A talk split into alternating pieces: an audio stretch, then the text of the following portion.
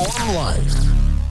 All right, all you exploring mind and body listeners, thanks so much for coming back to another short blog post from my Facebook page. This is going to be at facebook.com slash trueformlife.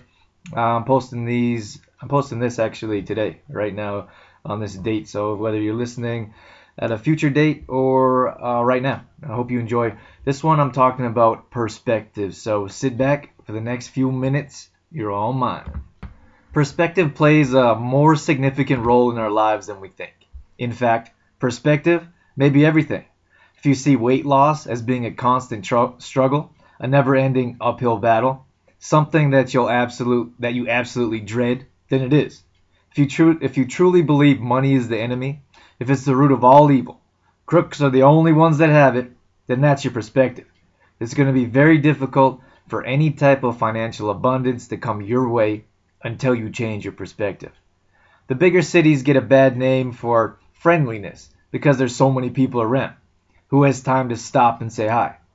Excuse me, all you New Yorkers, but when I was playing ball, I played with guys from all over the world. And the New Yorkers seem to have the least amount of, let's say, politeness, for lack of a better word. I could tell within five minutes of a conversation where they were from simply from their attitude and accent and likely because no no one else in the world is exactly like that perspective demographic. But remember, this is my perspective. This is the, this is how they are. To them or others that live in the same place, that's their normal. They don't see themselves as being rude or maybe boisterous as some other people I heard talk about them. I lived in LA for a year before I moved away, and I suppose I could have been the stereotype. I really wasn't interested in talking to too many people.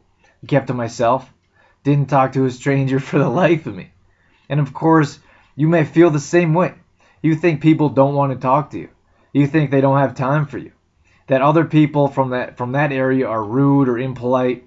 Whatever it may be, this is your perspective, and it was certainly mine. It was different the last time I visited. I'd say I matured in a significant manner since the last time I was there.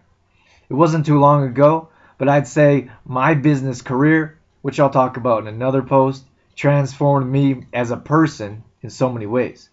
I'm more open to talking to people, as I was in LA, and surprise, surprise, people talk back.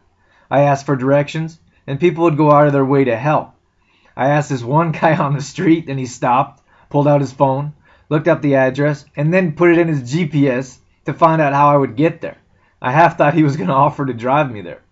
This happened time and time again, and I continued to be surprised because my perspective was the same. People around here don't have time for me.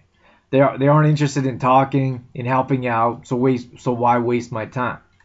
With a slightly different outlook on life, or perspective, if you will, I figured, what do I have to lose by asking? Someone's going to answer or they're not.